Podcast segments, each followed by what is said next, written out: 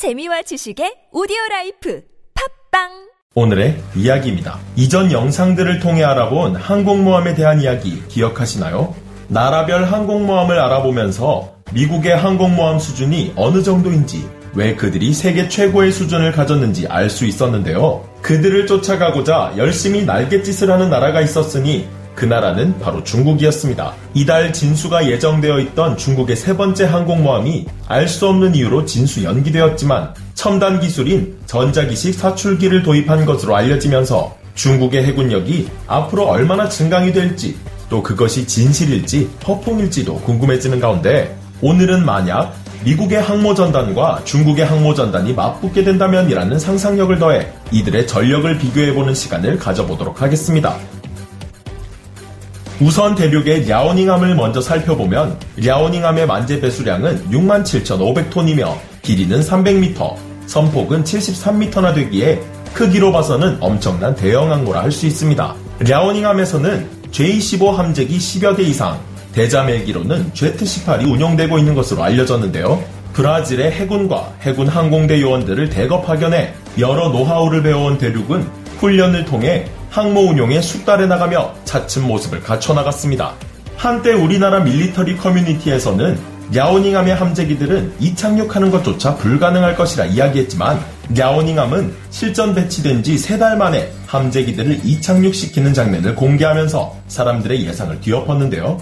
야오닝함은 훈련을 진행하던 중 미 해군의 함선들과 대치하기도 하면서 대륙의 야오닝 항모 전단은 해가 갈수록 그 실력을 키워 주변국가 아시아에 위협이 되는 것은 물론 미국의 대만 개입을 막기 위해 해군력 증강에 힘을 쏟고 있습니다.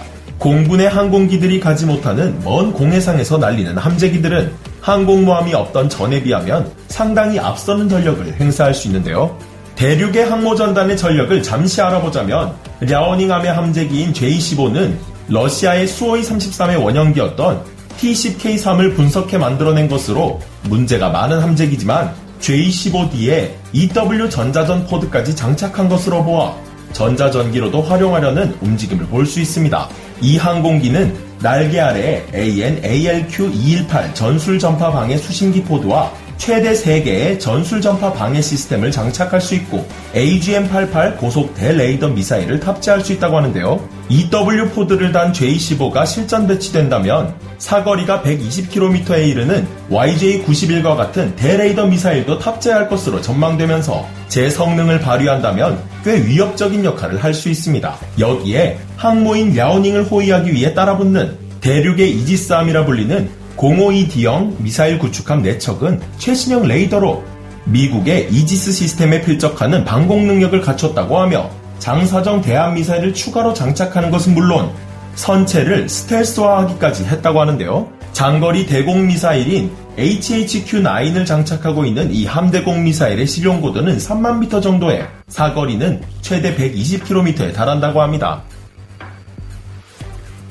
니미츠급 항공모함인 루스벨트 항모를 중심으로 한 미국의 루스벨트 항모전단은 대륙의 항모전단 따위와는 비교할 수조차 없는 차원이 다른 강력함을 보유하고 있습니다. 이건 단순히 강함과 약함의 차이가 아니라 아예 차원이 다른 2차원과 3차원의 차이라고 볼 수 있는데요. 간단히 함재기의 구성만 살펴봐도 대륙을 절망하게 만드는 압도적인 전력을 확인할 수 있습니다. 여기에는 90여 대에 가까운 엄청난 수량의 함재기들이 운용되는데 최강의 5세대 스텔스 전투기로 널리 알려진 F-22조차 잡아버린 것으로 유명한 최강의 전자전기 EA-18G 그라울러를 최소 4대 이상 가지고 있다고 하는데요. EA-18G 그라울러가 뜨면 대륙의 J-15 함재기들 입장에서는 발사한 미사일들이 엉뚱한 곳으로 고꾸라지게 되면서 적이 정확히 어디에 있는지도 알 수 없는 사면 초가에 빠지게 됩니다. 또 루스벨트 항모에는 최신의 함재기로서 최대 속도 마하 1.8 그리고 다양한 무장이 가능한 강력한 함재기 FA-18E,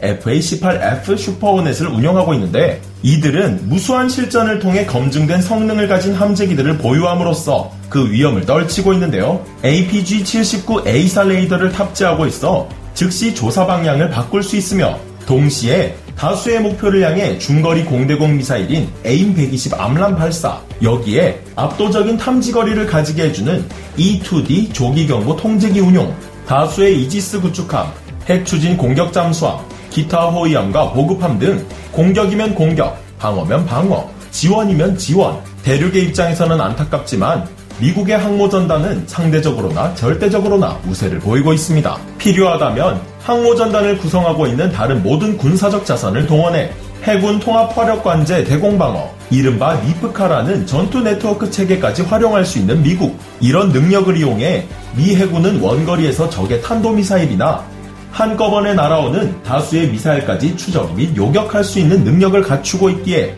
아무리 생각해봐도 랴오닝 항공모함 전단의 능력으로는 감히 비벼볼 생각조차 할 수 없는 수준인데요.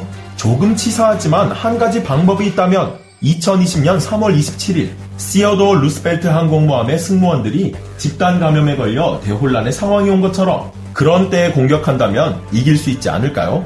여러분의 생각은 어떠신가요? 오늘의 이야기 마치겠습니다.